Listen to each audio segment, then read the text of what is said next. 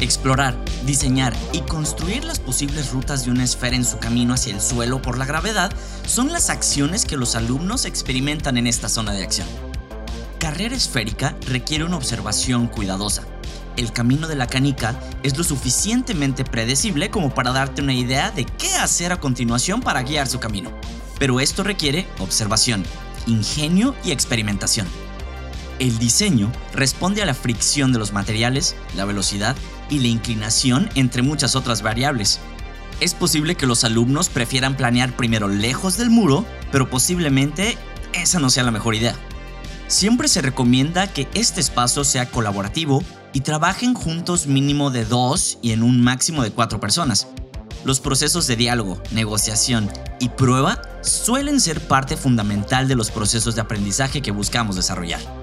Es posible hacer más compleja la experiencia si proponemos hacer más de una ruta, añadir saltos, utilizar un espacio más amplio o incluir más canicas que puedan continuar con la carrera. ¿Qué consideraciones sobre la conformación de hipótesis y su comprobación podemos subrayar en la exploración? ¿Qué elementos nos van a llevar a utilizar la palabra evidencia? ¿Cuándo es el mejor momento para ofrecer una pista, un material o una nueva mirada sobre una problemática?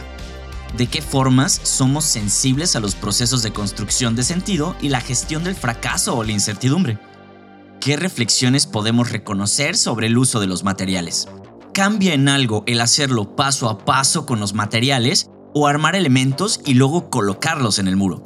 ¿Qué implicaciones tiene la elección de los diversos materiales? ¿Existe alguna diferencia entre el uso de uno u otro soporte? ¿Es más fácil trabajar con pocos materiales o con una gran variedad? ¿Y eso qué implica? Si el primer reto es que la canica llegue a la meta lo más lento posible, ¿qué reflexiones podemos subrayar en cuanto a la velocidad, la fricción, el peso e incluso la forma de la canica? ¿Podemos utilizar otras esferas de diversos materiales? ¿Responderían de la misma forma? ¿Qué podemos explorar en ese sentido más amplio? ¿Qué información será fundamental en los temas de gravedad, fricción, velocidad, peso, masa y la longitud de la pista?